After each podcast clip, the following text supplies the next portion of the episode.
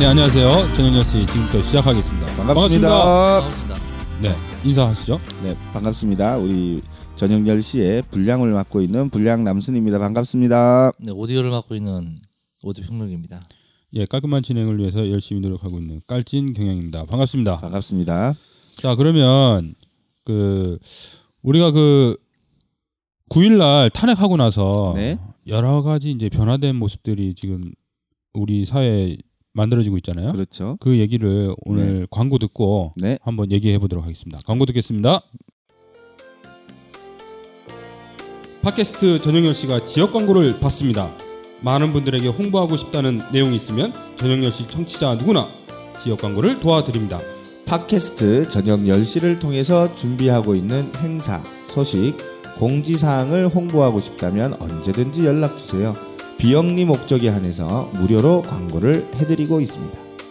광고하실 내용, 일시, 장소, 개최, 주체, 후원 연락처 등을 넣어서 어, 이메일로 보내주시면 되겠습니다. 이메일 주소는요 오에이치피알팟캐스트 골뱅이 지메일 점 컴 오에이치피알팟캐스트 골뱅이 지메일 점 컴. 믿고 보는 언론이 없는 당신, 길이 보이는 정보를 찾는 당신, 감동과 신념이 한꺼번에 필요한 당신, 치열한 현장이 그리운 당신, 심장에 담아둔 그 사람이 생각나는 당신, 바로 당신이 민플러스입니다. 담쟁이는 협동조합입니다. 민플러스 주인의 이름이기도 합니다. 담쟁이가 되시면 기사를 읽고 푸고 날라야 합니다. 절망의 벽을 함께 넘을 또 다른 담쟁이와 손을 잡아야 합니다.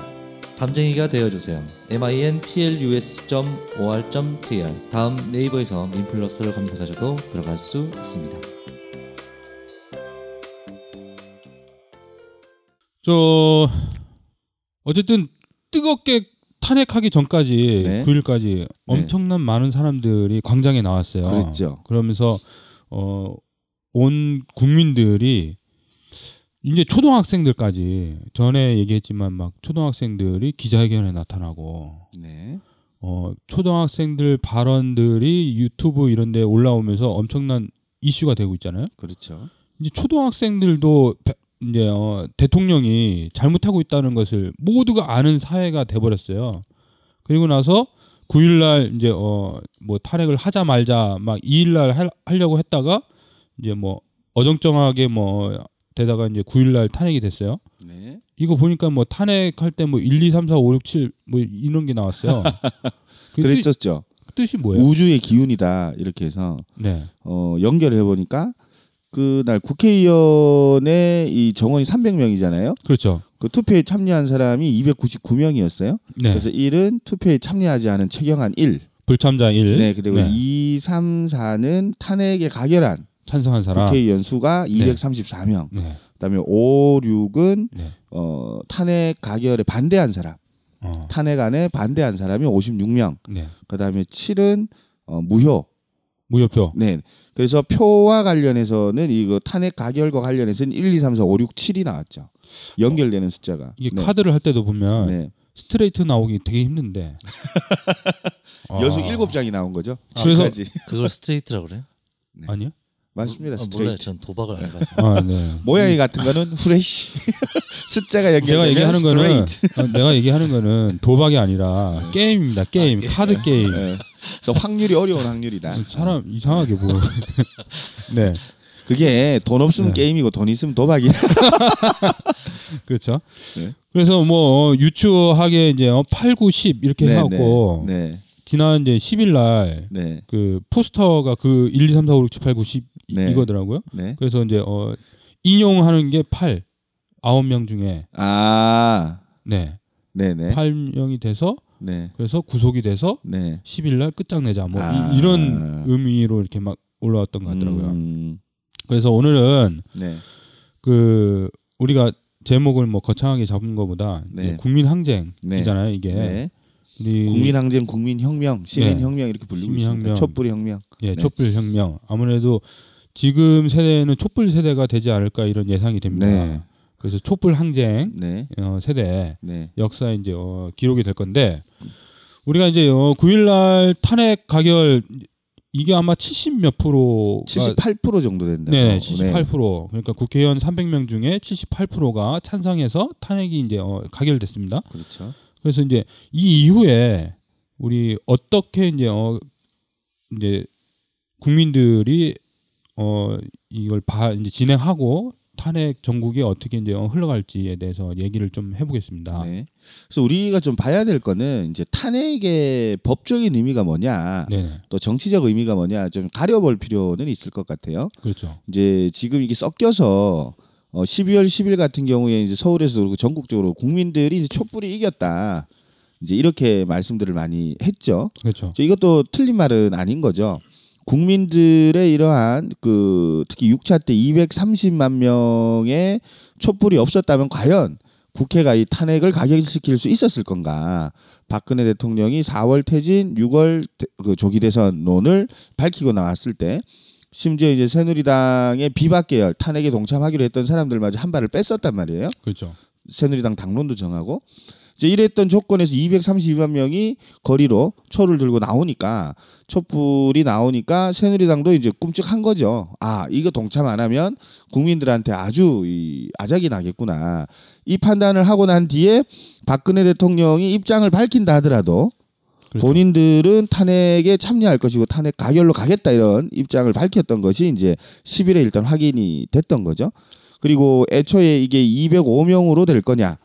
또는 뭐 이백십 명으로 될 거냐, 이백삼십 명이 될 거냐, 네. 어떨 거냐, 이제 이런 상황에 따라서 어 국민 그 이제 이 정치권의 이후 향후 향방이 달라진다라는 이제 분석들이 많이 나왔었어요. 이백 명을 이제 야당이 백칠십이 명에다가 비박계가 한 삼십오 명 정도가 결합을 하게 되면 여기에 이제 한 이백오 표 정도 나왔던 경우인데. 이제 이 정도가 나오게 되면 뭐 탄핵은 가결이지만 새누리당은 새누리당대로 간다는 거였고 이백삼십 표 이상이 이제 탄핵 찬성을 하면 새누리당 분당이다. 왜냐하면 어 지금 새누리당이 백이십팔 석인데 이 중에 육십 최소 육십이 명 정도가 이제 표를 던졌다는 걸로 이제 파악이 되는 거죠. 개별로 누가 찍었는지 파악은 안 되지만 그렇죠. 그렇게 되면 새누리당의 과반이 지금 탄핵에 찬성을 했다는 거죠. 친박계에서도 이제 탄핵 대열에 들어선 국회의원들이 있다는 건데 이렇게 되면 이제 분당 수준으로 가게 되고 새누리당은 어쨌든 와이 수준으로 갈 수밖에 없다라는 이런 전반적인 상황들을 놓고 봤을 때 어 그리고 이제 박근혜 대통령은 일단 직무가 정지가 된 거잖아요. 그러다 보니까 이 국민 촛불이 정치적으로는 국민 촛불이 아주 박근혜 대통령을 이제 청와대에 어쨌든 지금 이제 유배를 시킨 거 아닙니까? 청와대 안에서 그렇죠. 유배가 돼 있는 상태고 새누리당은 뭐 오늘도 언론 보시면 아시겠지만 친박 반박들이 이제 서로 서로 싸우고 있습니다. 여론을 모르는 세력이라고 비박은 친박을 욕하고 있고 친박은 비박들에게 대토, 언제는 대통령 따라댕기더니 이제는 배신했다라고 배신자라고 이제 이야기를 하고 있는 이 상황들인 거죠. 서청 의원이 네. 배신자는 끝까지 어? 묻겠다 뭐 네. 이런 얘기를 했죠. 그러니까 그죠? 잘못을 네. 해도 이 완전 이제 조폭 정치 같아요. 어, 이 보스를 무조건 따라야지. 어, 어, 어떻게 배신할 수 있냐 이런 이야기들 속에서 전국 자체가 탄핵 전과 후가 조금 달라지고 있는 건 분명히 있는 것 같습니다. 근데 이것이 아까 이제 정치적으로 놓고 보면 이제 국민의 촛불의 뜻이 어 정치권에게 이제 전달된 과정이 있는 것과 함께 또 한편으로는 엄밀하게 이야기해서 어 지금 대통령이 이제 박근혜가 직무 정지돼 있는 상황이긴 하지만 아직까지도 대통령인 거죠. 그렇죠. 대통령직을 유지하고 네, 있고 맞아요. 유지하고 마지막, 있는 것이죠. 마지막 심판은 이제 헌재에서 그렇죠. 하는 거죠. 완전히 졸라 짜증나요. 그렇지. 그 자리에서 네. 완전히 물러난 게 아닌 상황인 거죠. 개 짜증나. 그리고 또 이제 이것이 공이 어디로 넘어갔냐면 절차상 헌법재판소에 넘어가 있고 헌법재판소에서 판결을 내리고 나면 이게 다시 국회로 돌아온다는 거죠. 그럼 이 기간 동안 지금 직무가 정지돼 있는 상태다. 그래서 아까 정치적으로는 국민이 승리했지만 법적으로는 여전히 이제 탄핵 절차의 일 단계만 지난 것이다. 그래서 다음 단계인 헌재와 헌재에서 결정이 나고 난 뒤에 헌재에서 어, 탄핵이 인용될 수도 있고 기각이 될 수도 있다는 거죠. 그리고 이 기간이 최대 육 개월이고 어, 지금 뭐 들리는 말로 보면 벌써부터 이런 말들의 베이스를 깔고 있는 것 같아요. 예를 들면 어, 예전에 이천사 년도 노무현 대통령 같은 경우는 사안이 하나밖에 없었는데 대통령의 선거 개입 하나밖에 없었는데 지금은 어, 국회에서 탄핵 소추 안으로 낸 그 근거가 열일곱 가지 열여덟 가지가 된다는 거예요. 그럼 이 열여덟 가지를 다 일일이 검토를 하기 위해서는 육 개월이 모자랄 수도 있다. 이유가 될 수도 있다는 거죠. 그래서 헌재가 결정을 늦추면 늦출수록 실질적으로 우리가 원래 이제 정기적으로 그러니까 정상적으로 대선을 치르면 십이월이잖아요. 그렇죠. 그래서 일 년 정도 남은 거잖아요. 그렇죠. 그렇죠? 예. 지금 이제 십이월에 이제 탄 십이월 구일에 탄핵이 됐기 때문에 육 개월로 치면 육 개월을 꽉 채우면 오월 구일이에요.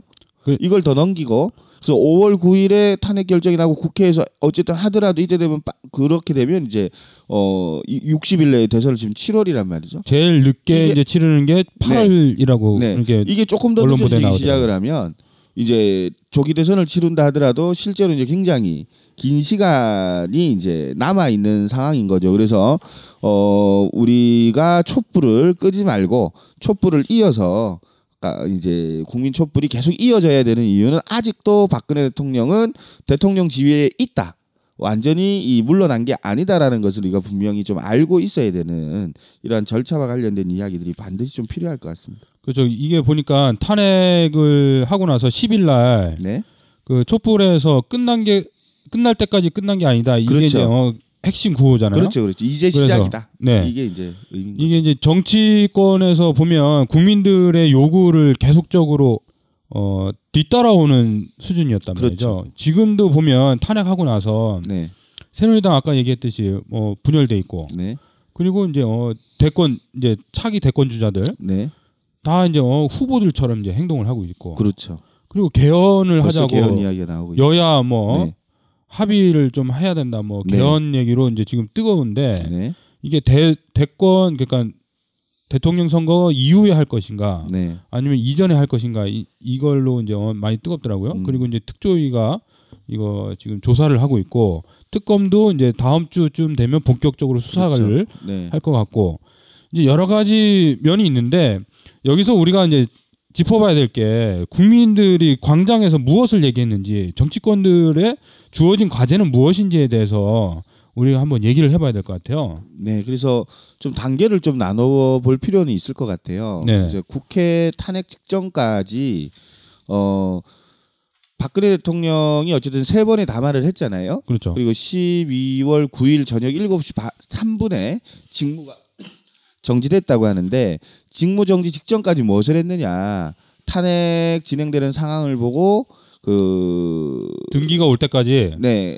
조대환이라고 정무수석을 교체를 했어요. 민정수석. 아 민정수석을 네. 민정수석을 이제 교체를 했습니다. 이 의미가 뭐냐 국민들의 뜻은 즉각퇴진인데 이제 물러나지 않고 재판 준비를 하겠다. 그래서 재판이라는 것은 이제 특검에 대비하는 것과 그리고 헌재의 탄핵 소추와 관련된 어, 재판을 준비하는 것으로 이렇게 보여지고 있습니다. 그래서 본인 스스로 물러날 생각이 없다는 걸 일단 밝혔다는 거죠. 그러면 국민은 승리했는데 이 박근혜 대통령은 아직 내려가지 않은 이 상황을 뭐로 볼 거냐 해서 저는 일단 이제 일 단계는 끝났다. 그 국민들의 심판이 있었잖아요. 촛불로 이백삼십이만이 모이는 이제 심판이 있었고 그 심판 국민들의 심판의 뜻을 따라서 국회도 심판을 했다는 거죠. 이백삼십이 명이 그렇죠. 이백삼십 아 이백삼십사 명이 이제 동참을 했고 그리고 남은 것은 이제 헌법재판소 마지막 법의 판결만 남겨져 있는 상황입니다. 그래서 일 단계는 어 일단 국민이 승리했고 이 단계 법적인 절차로 이제 들어가는 과정이 남았는데 어 그래서 이 헌재의 결정을 국민들이 또 어떻게 압박해낼 거냐 이 과제가 남아 있는 게 한 가지가 있고요. 그리고 저희는 이제 생각하는 거는 저희 촛불, 울산 촛불에서도 그렇고 아마 전국적으로 마찬가지일 거라 보는데. 국민들은 이 헌재 판결을 기다리는데 국민들의 요구가 있는 건 아니라는 게 확인이 되고 있습니다. 무슨 얘기냐면 국민의 심판 받았고 국회 심판도 받았으니 이제 내려와라 이 얘기인데 박근혜는 또 이거를 외면하고 어, 법의 판결을 받아보겠다라고 버티기를 하고 있는 거죠. 그래서 이 이 라운드 싸움은 어, 헌재 판결로 가서 나오기 전에 어, 박근혜가 내려올 거냐 아니냐 이러한 또 이 라운드의 과제가 좀 여전히 남아있는 상황이라고 볼 수 있겠고요. 어, 이것뿐만 아니고 저희가 좀 몇 가지 더 이야기를 드려봐야 될 것 같아요. 지금까지의 일 라운드에서 어, 중심적 과제는 박근혜가 정말 탄핵돼야 될 상황이냐 또는 그 퇴진해야 될 상황이냐 아니냐 이런 것들이 이제 여론을 좀 모아가는 과정이었던 것 같아요. 그렇죠. 그러, 그래서 이제 촛불이 크기도 계속 커지고 박근혜는 즉각 퇴진해야 된다라는 여론도 모였고 어, 이것이 초등학생부터 나이든 노 어르신들까지 서울부터 제주도까지 이제 전국 지역과 연령과 성별에 상관없이 이런 여론들이 모였던 때라면, 지금은 박근혜 대통령이 물러나고 나면 어떻게 우리가 해야 될 거냐, 또는 박근혜만 퇴진하면 끝나는 문제냐, 이런 좀 이렇게 일 라운드와는 다른 이제 이 라운드에서 해결해야 될 과제들이 지금 좀 많이 나와지고 있는 상황입니다. 그러면 지금 우리가 그 촛불 그 민중 항 그러니까 광장에서 외쳤던 네? 내용들을 몇 네. 가지 정리를 네. 해봤잖아요. 네네. 네, 이거를 순서대로 좀 한번 얘기를 해봤으면 좋겠습니다. 네, 그럼 먼저 먼저 이제 우리 그 광장에서 제일 많이 외쳤던 게 네. 퇴진입니다. 퇴진. 네네. 이게 헌법재판소에서 이제 어, 결정이 나기 전까지 국민들은 아직도 십 일 날 어, 국민들이 모여서 어, 광장에서 외쳤던 거는 즉각적인 퇴진. 그렇죠. 이걸 외쳤잖아요. 그렇죠. 그럼에도 불구하고 요거는 좀 대별할 네. 필요가 있는 것 같아요. 그 광장의 촛불 민심은 이제 즉각 퇴진이죠. 지금 그렇죠. 당장 퇴진하라. 심지어 그거는 단 하루도 못 참겠다. 국회 탄핵과는 별개로 그렇죠. 네. 퇴진하라는 거였고, 박근혜 대통령이 이제 삼 차 담화 이후에 어, 어떤 이야기냐면 새누리당 당론이 나온 적이 있었어요. 사월 퇴진, 유월 대선. 자, 이것도 퇴진한다는 거예요. 그렇죠. 그리고 대선도 조기 대선 치르겠다는 거죠. 그러면 국민들은 즉각 퇴진, 그 다음에 새누리당을 비롯한 박근혜는 이제 사월 퇴진론, 이것이 붙었던 거예요. 그래서 삼 차 담화 이후에 있었던 이제 육 차 범국민 대회에서 전국적으로 이백삼십이만 명이 모이면서 이 박근혜의 입장, 사월 퇴진론, 유월 대선, 조기 대선론이 이제 완전히 그 사라져버린 상황이 돼버렸죠. 국민 촛불로 이 안을 확 태워버렸고, 바로 이제 뭐 퇴진, 저, 저 탄핵 국면으로 이제 바로 가결되는 상황으로 들어가게 됐습니다. 그래서 지금 상황을 놓고 보면 국민들의 요구는 분명하다. 박근혜가 퇴진은 한다, 하는데 언제 퇴진할 거냐, 이 문제와 관련해서는 지금 당장 퇴진해야 된다. 즉각적인 퇴진. 네네, 즉각 바로 즉각 퇴진해야 된다라는 국민들 여론이 있다는 것이고, 그러면 왜 사월 이후 퇴진을 국민들이 반대할까? 여기에 대한 부분도 좀 뭐 해석이 필요하지 않겠습니까? 아무래도 이제 시간을 정해놓고 여러 가지 이제 차기 정권을 네. 준비하고 이런 네. 걸 꼼수로 보지 그렇죠. 않을까. 그리고 저는 그 한 측면은 아까 우리 경영님 말씀하셨던 어, 특검에 대비를 하고, 또 헌재에서 탄핵을 진행하는 이 법리적 절차, 법률적 절차에 대비하는 이런 상황이 또 있을 거고, 또 차기 정권을 잘 준비해서 본인의 이 문제들을 잘 덮어줄 수 있는, 자신이 저 정권이 바뀐 이후에도 살아남을 수 있는 살 길을 찾는, 이 길을 찾는 이 부분이 한 가지 있을 것 같고요. 어 이거를 막아야 되는 거죠. 그래서 그렇죠. 어 비리가 있으면 다 파내야 되고, 그다음에 잘못된 것이 있다면 다 처벌받는 어 이런 과정들이 있어야 되는, 이걸 감추려고 하는, 이것을 파내기 위해서라도 빨리 하루라도 빨리 물러나는 게 맞다는 것이고, 또 한 가지는 어 박근혜 대통령이 지금 대통령 역할을 못 하잖아요. 어느 그렇죠. 외교 정상과 도장을 찍겠습니까? 지금 다른 외국에서도 지금 박근혜 정부가 도장을 찍으려 하겠습니까? 연계성이 없는 거죠. 그렇죠. 차기 정권이 그렇죠, 그렇죠. 이게 어, 뒤돌아보면 네. 지금 노력해서 해봐야 네. 죽서서 계속 이제 책임질 수 없는 거죠. 네. 그리고 또 한 가지는 뭐냐면, 이렇게 책임질 수 없는 상황에도 불구하고 몇 가지 일을 추진을 하고 있어요. 한 가지 지금 언론에서 계속 나오는 어, 역사, 국사, 국정교과서, 국정교과서 그죠. 이거를 사드 지금 배치, 뭐. 할 거냐 말 거냐 논란이 됐고, 아까 말씀하셨던 사드 배치. 미국도 지금 대통령이 바뀌었습니다. 트럼프로 네. 바뀌었고, 우리 대통령도 지금 이제 새로 바뀌어야 될 상황인 거죠. 그럼 이걸 차기 정권에 넘겨줘야 되는데 왜 이렇게 서두르고 있는가에 대한 부분이 있고, 또 이것과 함께 또 시끄러웠던 그 한일 간 그 군사 정보 보호 협정, 이 그 체결이 됐고, 이 다음에는 정보를 교환하는 게 아니고 실질적 군사력을 이렇게 교환할 수 있는, 실제로 군사적으로도 협조하는 다음 단계의 협정들이 남아 있다는 거예요. 그래서 이런 것들을 또 추진을 하고 있다는 거죠. 그래서 이 그리고 이제 황교안 국무총 제가 어제 어, 오늘 뉴스를 보다 보니까 지금 어, 올 연말에 이제 금융권에서 공공기관과 금융권에서 성과연봉제를 반대하면서 파업을 했는데, 어 전국 그러니까 이제 전국에 있는 각 은행들의 이사회가 열려서 성과연봉제를 이사회에서 통과를 시켰대요. 실제로 대통령만 직무정지 상태지 그 외에 있는 박근혜 정권에 함께하고 있는 사람들이 일을 하고 있다는 거죠. 이 일을, 이 일조차도 못하도록 지금 막아야 되는 상황까지 함께 있다. 그래서 빨리 퇴진하고 이들의 역할들을 중단시키고 어, 중요한 결정사항들을 차기 정권으로 넘기기 위한 과정들이 함께하기 위해서는 어, 뭐 이렇게 그 저기 시간을 두고 퇴진하는 것이 아니라 지금 당장 퇴진해야만 어, 대한민국을 바로 세우는데 도움이 된다, 이렇게 판단을 광장에서는 하고 있다 생각이 듭니다. 제가 봤을 때 이 박근혜 대통령이 퇴진하는 문제에 대해서 네. 지금 이렇게 쭉 봤을 때 이게 그러니까 헌재에서 인용돼 탄핵을 인용하고 이제 통과가 되면 네. 바로 이제 잘리는 거잖아요. 그렇죠. 그러면 그거와 이제 어, 하야했을 때 사퇴 자기가 사퇴를 했을 네. 때 하고 이제 어, 이후에 대통령 그 대통령이었던 사람들 예우 대통령 예우가 완전히 틀리다고 하더라고요. 네. 그래서 제가 봤을 때는 헌재에서 이제 어, 인용이 될 것 같다 싶으면 사퇴를 할 것 같아요.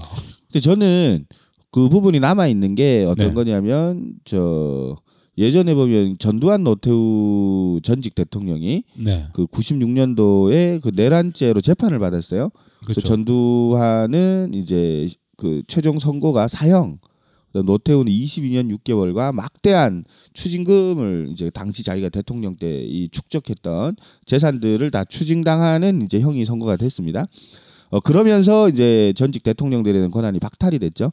그래서 이번에 박근혜 대통령은 특검을 앞두고 있고 본인이 자진 사퇴를 한다 하더라도 특검을 통해서 재판을 받아서 유죄가 확정되면 모든 대통령이 누릴 수 있는 임기 마치고 누릴 수 있는 모든 권한들이 박탈이 돼야 되겠죠. 그리고 불법적으로 어, 축적해놓은 재산들 그렇죠. 또한 국고로 환수를 시키는 게 맞다고 생각합니다. 그래서 이렇게 보면 이제 어, 탄핵 이후에 헌법과 법률이 정한 절차에 따라서 이제 탄핵 심판 네. 특검 수사를 임하겠다 이런 것도 그렇죠. 보면 어, 끝까지 버틸 수 있을 때까지 그렇죠. 버티겠다 이런 네. 심리거든요. 네. 그러, 그런데도 불구하고 이제 어, 우리 국민들이 광장에 끝날 때까지 끝난 게 아니다 이렇게 외치잖아요. 그렇죠. 네. 그러면 이거는 어. 광장에 우리가 보여줬던 그 힘들이 계속 이어지면 어, 그 힘으로 언제 이 사람들이 바랬던 그런 어, 끄는 거는 중단이 될 거다. 음, 중단시켜야 되고. 그렇죠. 네. 지금 헌재에서는 이제 어, 각 재판관들에 대한 신변보호를 경찰에 요청했다고 그러더라고요. 네. 네. 이게 얼마만큼 국민들이 무서운지 그렇죠. 이걸 보여주는 것 같아요. 네. 심지어는 이제 헌법재판소가 국민의 의사를 대변할 수 있는 구조냐 지금. 지금 이제 박한철 헌법재판소 소장이 박한철 씨하고 네. 헌법재판소 소장하고 지금 그 저 국무총리 황교안하고 네, 네, 네. 그 민정수석 민정수석하고 세리 십삼 기 동기라 하는데 네, 네, 네. 아, 서로 그래서 그 이미지가 떠돌았군요. 네, 네, 네, 네, 네. 세 명이 동기라 아, 하더라고. 아. 근데 지금 네. 민정수석 됐던 사람은 네. 그 되기 전에 이 박근혜 잘못됐다 뭐 이런 내용을 페이스북이나 뭐 이런 에스엔에스에 막 올렸는가 봐요. 그 사람이 이제 조대환 민정수석이 네. 들어보니까 그 세월호 특조위에 새누리당 추천 부위원장으로 들어갔고 네. 이 사람이 깽판 나가지고 그 결국은 그 사람이 사퇴를 했거든요. 그러니까 네. 이게 묘한 행동들을 보이는 거예요. 한쪽에서는 네. 에스엔에스에는 저 박근혜 정부를 비판하는 글들을 올렸고.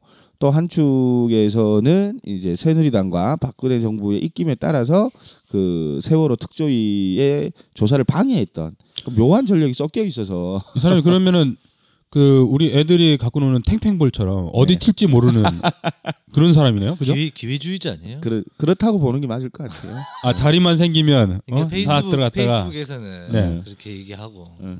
실제 현실에서 저렇게 얘기하고 어느 게 진실인지 밀정하는 거야 밀정? 네. 어느 게 X인지 X X 맵일지 네. 네. 그러면 우리가 탄핵하고 나서 네. 황교안 아까 황교안 총리가 네, 네. 이제 직무대행을 네. 했잖아요. 네. 국민들의 요구가 뭡니까? 그 지금 보면 박근혜 대통령이 어쨌든 탄핵을 맞아서 직무 정지 상태로 들어갔단 말이죠. 그렇죠. 그럼 대통령의 권한 대행을 누가 하냐면 황교안 총리가 국무총리가 하고 있다는 겁니다. 이게 법적인 거잖아요. 법적인 네. 게. 예. 그러면 우리가 좀 박근혜 정권 사 년을 보면서 박근혜와 황교안의 관계가 과연 어떠했는가? 이거 거의 지주와 마른 관계였잖아요. 그렇죠. 그 뭐 이제 법무부 장관 하던 시절에는 이제 통합진보당을 해산시켜서 그때 말 나왔던 거 이정희 전 세계에도 네. 어떤 어, 이 우리나라에 벌어졌잖아요. 네. 그 이천십이 년 대선 때 이정희 대표가 박근혜 대통령을 민망한 게 만들었다고 해서 그때부터 말이 나오지 않았습니까? 요새, 요새 말로 팩트 폭행. 팩, 팩트 팩트로 때린 거야. 사실로. 예. 닭깎기 마서 막 이야기하고 할 때 저 어떡하노 어떡하노 복수 당할 텐데 했던 일이 현실로 일어났다는 것이고. 설마 설마 했던. 네. 네. 그래서 말도 안 되는 상황들을 진두에서 지휘했던 사람이 바로 이제 황교안 국무총리였던 거죠. 이번에 또 사드가 어, 도입된다 할 때 또 성주에 내려가가지고 또 박근혜의 호위무사를 자처하면서 본인 내려서 계란 맞고 올라오고 도망까지 치는 과정을 통해서도 앞장서서 관철시키려고 했던 사람인 거죠. 그래서 그렇게 놓고 보면 황교안과 박근혜 정권과 차이가 뭐냐, 없다고 생각들을 국민들이 하고 계신다 생각을 하고요. 그래서 황교안 국민 총리가 물러나야 된다는 거죠. 그리고 지금 박근혜 정권의 교육정책과 경제정책을 추진하고 있었던 내각들 또한 그냥 둘 수 없다. 그래서 내각 총사퇴를 하고 어, 새롭게 국무총리를 뽑고 그리고 내각도 구성해서 차기 정권에서 제대로 일을 할 수 있도록 이제 중간 역할을 해줄 수 있는 내각을 구수립해야 된다.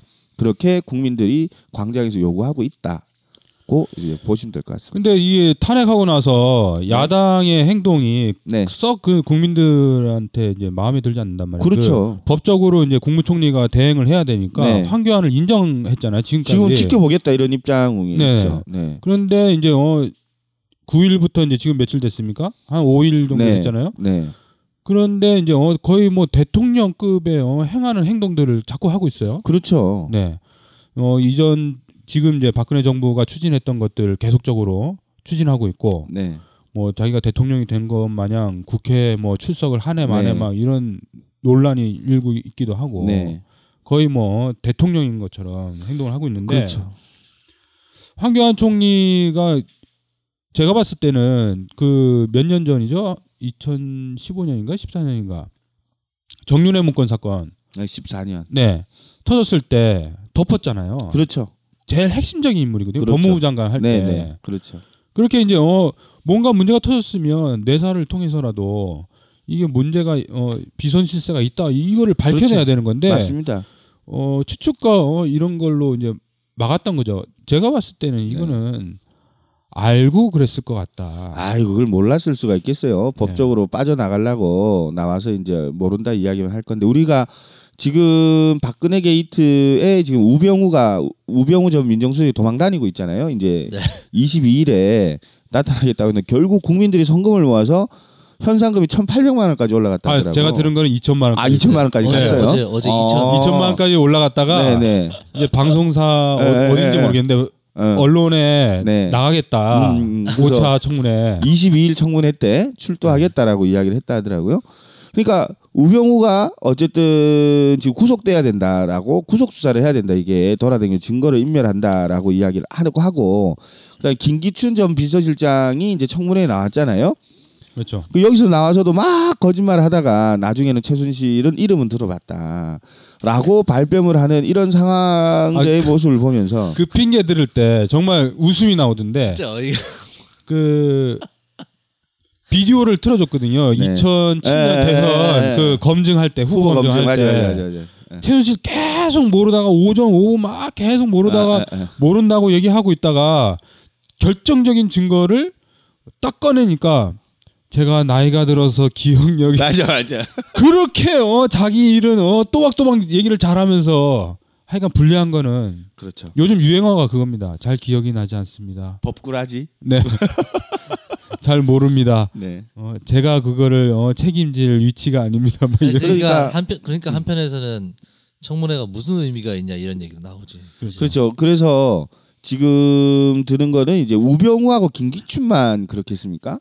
황교안도 저는 공범자라는 거죠. 그렇죠. 박근혜 정권의 이러한 국정농단, 비선 실세들이 어, 농단을 하고 있는 상황에서도 이 정권을 지키겠다라고 모든 것들을 덮어주고 있었던 공범들인데 이 공범에게 그래서 박근혜가 주, 주범 아닙니까? 주동자. 주범이 잠깐 그 이제 물러나 있는 상황에 공범자들이 정권을 갖고 지금 다시 이제 그렇죠. 운영을 하는 상황이 돼버린 거예요. 이 정부가 네. 비선 실세로 인해서 이제 국정이 농단되고 인사까지 이제 어 개입한 거를 네. 정황들이나 증거들이 이렇게 속속들이 나오고 있잖아요. 그렇죠. 지금 앉아 있는 장차관들이 네. 어 그 최순실이가 어, 꼽아놓은 사람들이 있다는 거예요. 아, 그럼요. 그리고 이제 어, 이 정권을 유지하기 위해서 각종 이제 막 둘러대기 그리고 이런 것들을 하고 있습니다. 그런 이런 비선 실세 그리고 국정농단으로 만들어진 이 정부의 어, 이 내각은 지금 바로 이제 국민들은 총사퇴를 하고 그렇죠. 국민들이 위한 국민들을 위한 국민들을 위해서 일할 수 있는 어, 중도 내각을 빨리 세워야 된다 이런 거잖아요. 그렇죠. 그리고 저는 야당한테도 저 국민들의 이 불만이 전달이 되고 있다고 생각을 합니다.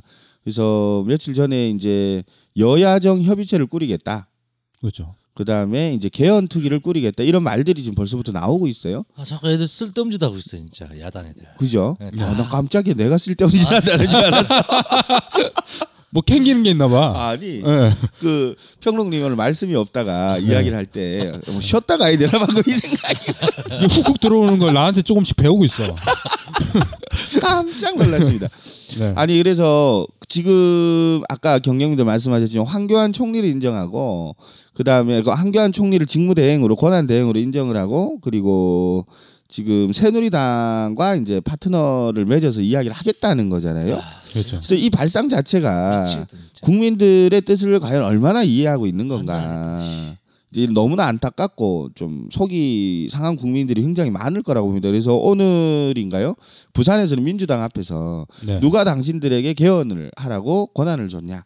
라는 일 인 시위가 이제 시작이 됐다고 합니다. 그렇죠. 그래서 아마 민주당도 또는 국민의당도 이제 탄핵까지는 그 그때까지가 제일 좋았던 것 같아요. 탄핵안이 부결되면 전원 사퇴하겠다. 의회 사퇴하겠다. 이때까지 결기 있는 모습이었는데 네. 탄핵이 통과되자마자 어, 국민들한테 박수받았던 것이 도취되어 있는지 지금 국면에서 새누리당뿐만 아니라 국민의당, 뭐 더불어민주당 모든 야당들 또한 어, 잘못된 그렇죠. 떡수를 두면 바로 국민들의 심판이 바로 돌아갈 수밖에 없는 상황이라는 걸 분명히 알고 있어야 될 것 같습니다. 지금 광장의 민심은 예사롭지 않습니다. 아, 그럼요. 조심하면 네. 이게 조심하지 않고 어. 까딱했다가는 그냥 훅 합니다. 훅. 오늘 울산에서 네. 촛불이 있었습니다. 그 수요일에 촛불이 있었는데 날도 추워지고 탄핵 끝나고 하니까 솔직히 많은 인원이 나오지는 않았어요. 근데 오늘 어, 좀 많이 좀 다르게 느낄 수 있었던 거는. 오늘 바람이 너무 많이 불어가지고 촛불도 들고 있기가 들면 꺼진 들면 꺼진 이런 상황이었는데 네. 어, 바람을 불면 꺼지게 되죠. 네, 춥다고 따뜻한 음료수 먹으면서 하라고 음료수도 네. 갖다 주시고 또 두유도 갖다 주시고 또 모금함에 모금도 하고 가시는 거예요. 그리고 저 사회자가 사회를 보고 있으면 횡단보도에서 건너오는 분들이 박수를 치면서 오늘 사회는 누가 봤나요? 황미래 씨라고 아~ 네. 아, 그 박수 치면서 건너오고 네. 아~ 박수 박수 하면 여, 지나가던 분들이 막 박수를 치는 거예요. 그래서 뭐 느낌은 뭐냐면 아, 한 자리에 모이는 인원들은 적을지 모르지만 적, 어, 좀 많지 않았지만 국민들의 마음은 여전하다는 걸 이제 확인할 수 있었고요. 그리고 지난주에 이제 그러니까 십이월 구일 탄핵이 이제 가결되고 십일에 전국에서 백사만 명이 모였대요. 서울에 팔십만 명이 그렇죠. 모였고 예. 전국에 이십사만 명이 모여서 어 백사만 명이 모였다는데 제 주변에서 좀 다들 실망을 좀 하는 부분이 있던데 가만 생각을 해보면요. 작년에 우리가 십삼만 민중 총궐기 때 십삼만 명 모였을 때 대박 났다고. 그 십삼만 명 모여가지고 그 새누리당의 이제 노동 계약안을 막았다. 물론 백남기 농민이 이제 물대포에 쓰러지시고 한상균 민주노총 위원장이 구속되는 희생이 있었던 건 사실이지만 십삼만 명 모았고 올해 우리 민중 총궐기 목표가 몇 명이었습니까? 백만 명. 이십만 명. 아, 이십만 명이죠. 이십만. 예. 이십만 민중 총궐기고 내년 대선 전에 백만을 모은다는 게 목표였단 말이에요. 이미 목표를 넘어섰고 이백삼십이만 명이라는 당군 이래 최대의 이 역사가 이제 만들어졌다라고 이야기되는 상황에서 어 지난 백만의 이제 촛불 또한 이제 우리 민심이 꺼지지 않고 있음을 분명히 보여주고 있는 거다라는 네. 생각이 듭니다. 자 그러면 우리가 이제 어 잠시 쉬었다가 네 이어서 가겠습니다.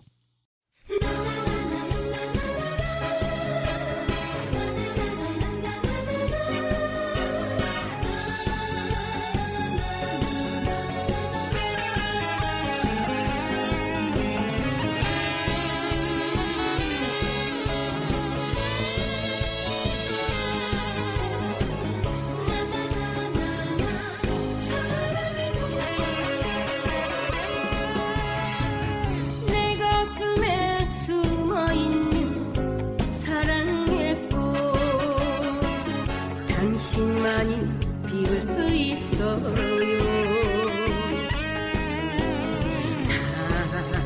당신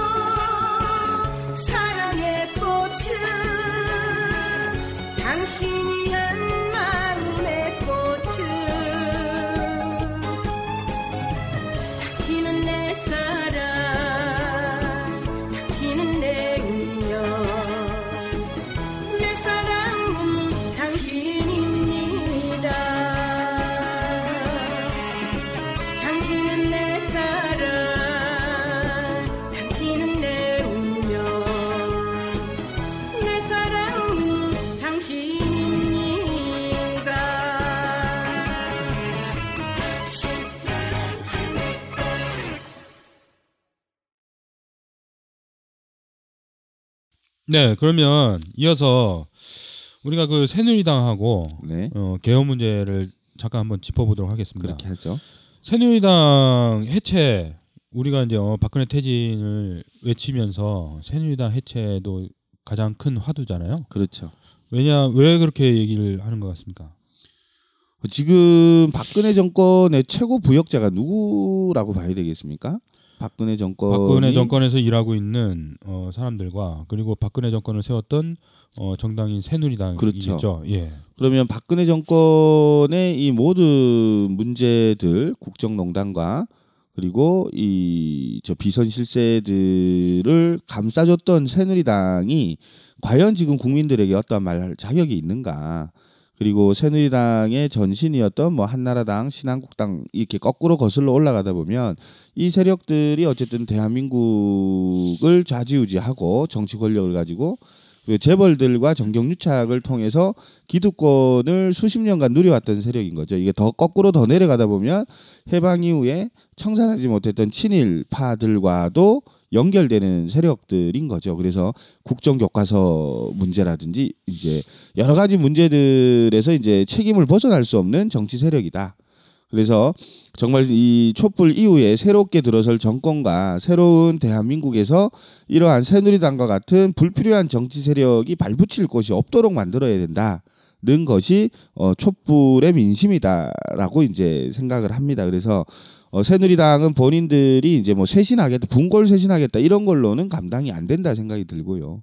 그래서 우리 국민들 또한 어, 다음 만약에 국회의원 선거가 제기된다면 이러한 정치 세력들을 아예 국민들의 심판으로 정리해야 되는 측면도 있을 거고, 뭐 당을 바꿔 달고 나온다든지 뭐 무소속으로 나온다든지 여러 가지 또 뭐 시도들을 하지 않겠습니까?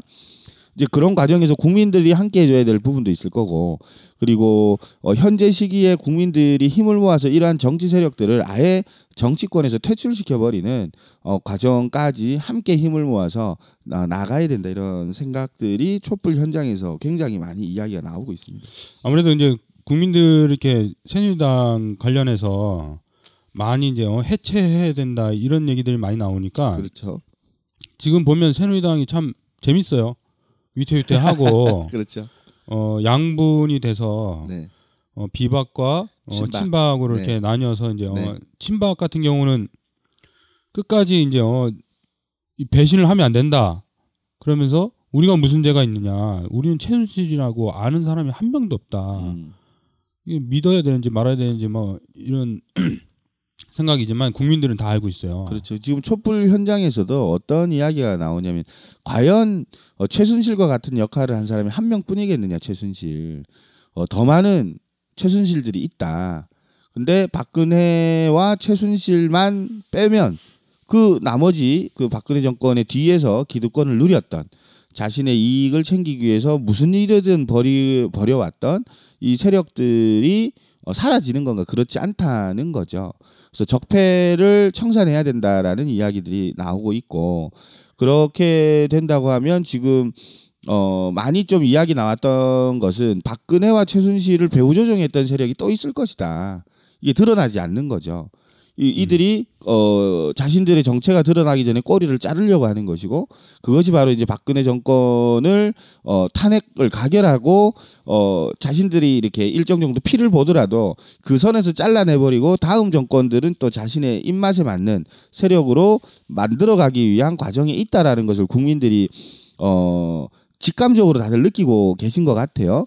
그래서 이 아까 새누리당 해체의 문제가 이러한 적폐의 청산, 또 다른 이명박 정부와 박근혜 정부가 대통령만 다르지 본질은 같은 것 아닙니까? 그렇죠. 이명박근혜 정권이과 같은 정권이 다시금 어, 만들어지지 않도록 하기 위해서는 반드시 이제 이번에 새누리당을 정리하고 가는 과정이 필요하다. 그 침... 어, 이거는 막 꼼꼼하다 막 그랬을 것 같아요.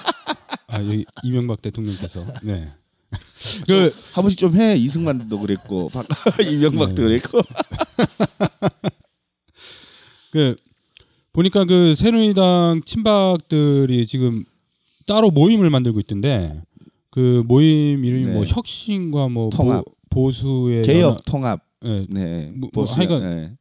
말도 안 되는 단어들을 다 붙여갖고 네. 아니, 보수를 지키자. 그렇죠. 뭐 이런 거던데. 아, 이제 더 큰 소리를 내고 있어요, 친박이. 네. 비박 보고 뭐 배신자니 어떠니 뭐 이런 얘기하면서. 음. 참. 배, 배신자는 끝까지 어, 처단을 하겠다 이런 얘기들이 네. 나오고 있고, 이 가만히 보면 비박도 그렇게 어, 잘한 거 없는데. 그렇죠. 네. 똑같죠. 그 김무성이 어떤 사람이었습니까? 박근혜 대통령 만드는데 일등 공신이었잖아요. 그렇죠. 부산 유세 때 그 뭐죠? 이제 남북 엔엘엘 포기 발언 그 문건을 유출해 가지고 그것들을 흔들었던 사람이 바로 김무성 아닙니까? 그렇죠. 그랬던 사람들이 나와서 이제 어, 너희들은 책임지고 우리는 잘못 없다 이런 식으로 그렇죠. 나와서 네. 어, 오, 어젠가 오늘인가 그 자기는 탈당 의사도 생각하고 있다 뭐 이, 이렇게 얘기를 하고 있더라고요. 네. 근데 탈당은 좀 쉽지는 않을 것 같아요. 어 그렇죠. 이제 지금 분당 위기까지는 가 있는 것 같고, 네. 또 이게 이제 당 해체 또는 이제 탈당을 어떻게 갈지는 좀 지켜봐야 되지 않겠어요? 당이 해산되면 네. 그 비례대표들이 다 날아가는 거잖아요. 네. 비례대표만 해도 한 스물 몇 명 되잖아요, 그죠? 음, 거기다가 그렇죠, 그렇죠. 거기다가 당이 해산되면 또 이제 어, 당 재산이 국고로 환수된단 말이에요. 네. 재산만 해도 몇백억 되죠. 어. 된다고 오백칠십팔억인가 그렇죠. 어마어마한 돈들이 네네. 당에 있는데 쉽게 이제 어, 그 자리를 내놓겠냐. 네. 기득권이라는 것이 한번 잡으면 놓기 힘든 그 달콤한 사탕 같은 거잖아요. 그렇죠. 그래서 어 제가 봤을 때는 여기 치고받고 싸울 건데 내일 모레 되면 그 원내대표가 정진석 원내대표가 사퇴를 했어요. 그 탄핵 이후에. 네, 낀박, 낀박이었다 하더라고. 네. 친박과 비박 요, 사이에 끼었다. 여기도 아니고 저기도 누가, 아니고. 누가요? 정진석 원내대표. 아. 네, 울면서 저기 네. 기자회견을 했던데 이제 내일 모레면 이제 원내대표 선출을 합니다. 이제 뭐 당내 경선을 하겠죠. 네, 그래서 친박과 비박이 붙을 것 같더라고요. 친박과 비박 이렇게 한 명씩 이제 정리가 된 것 같아요. 음. 아, 됐던가요? 네. 네. 오늘 언론에서 보니까 친박 같은 경우는 그 청, 정, 정우택. 청주, 청주의 네, 정, 청청도 정, 네. 네. 정우택 어, 의원이고 도지사까지 했었다던데. 예, 그 말이 많던데 그 털 뭐 나오는 술 먹어가지고. 음모 음모 사건에. 아, 아, 그래, 그래, 음모 그래, 사건 그래, 옛날에 그래, 그래. 나는 꼼수다에서. 나 꼼수에서 봤습니다. 아 그 그 그때 어, 원내대표 되는 순간 바로 뭐 나 꼼수 나오고 실시간 검색을 정우택 네. 음모 사건. 그 그거 계속 올라왔잖아요. 실시간 검색 실검에 그 그 음모의 정우택입니다. 근데 그런 걸 어떻게 먹어? 그러게. 지저분해갖고. 어, 형, 그 얘기하면 어떻게 상상하잖아. 아, 난 상상을 못하겠네. 하여간 지금 비박에서는 나경원 씨. 나, 나경원도 말 많은 사람 아닙니까? 네. 그 자기 딸내미죠. 부정입학부터 뭐, 시작하고. 저 뭐지 일로 일왕 행사 생일 축하 아, 행사 가서 일본 자위대 행, 네, 그, 행사 가가지고 창립 뭐 기념 행사인가. 네, 그, 무슨 행사인지도 모르고 갔다고 말도 안 되는 소리를. 국회의원 정도 되는데 그게 무슨 행사인지 모르면 음. 국회의원 하지 말아야죠. 그렇죠. 네. 나경원 네. 진짜 뻔뻔해. 네. 뻔뻔하죠. 네. 자기 자녀 부정입학 일억 일억 또 피부 관리 잡고 문제 있어서 네. 낙검수 때문에 서울시장 떨어졌던.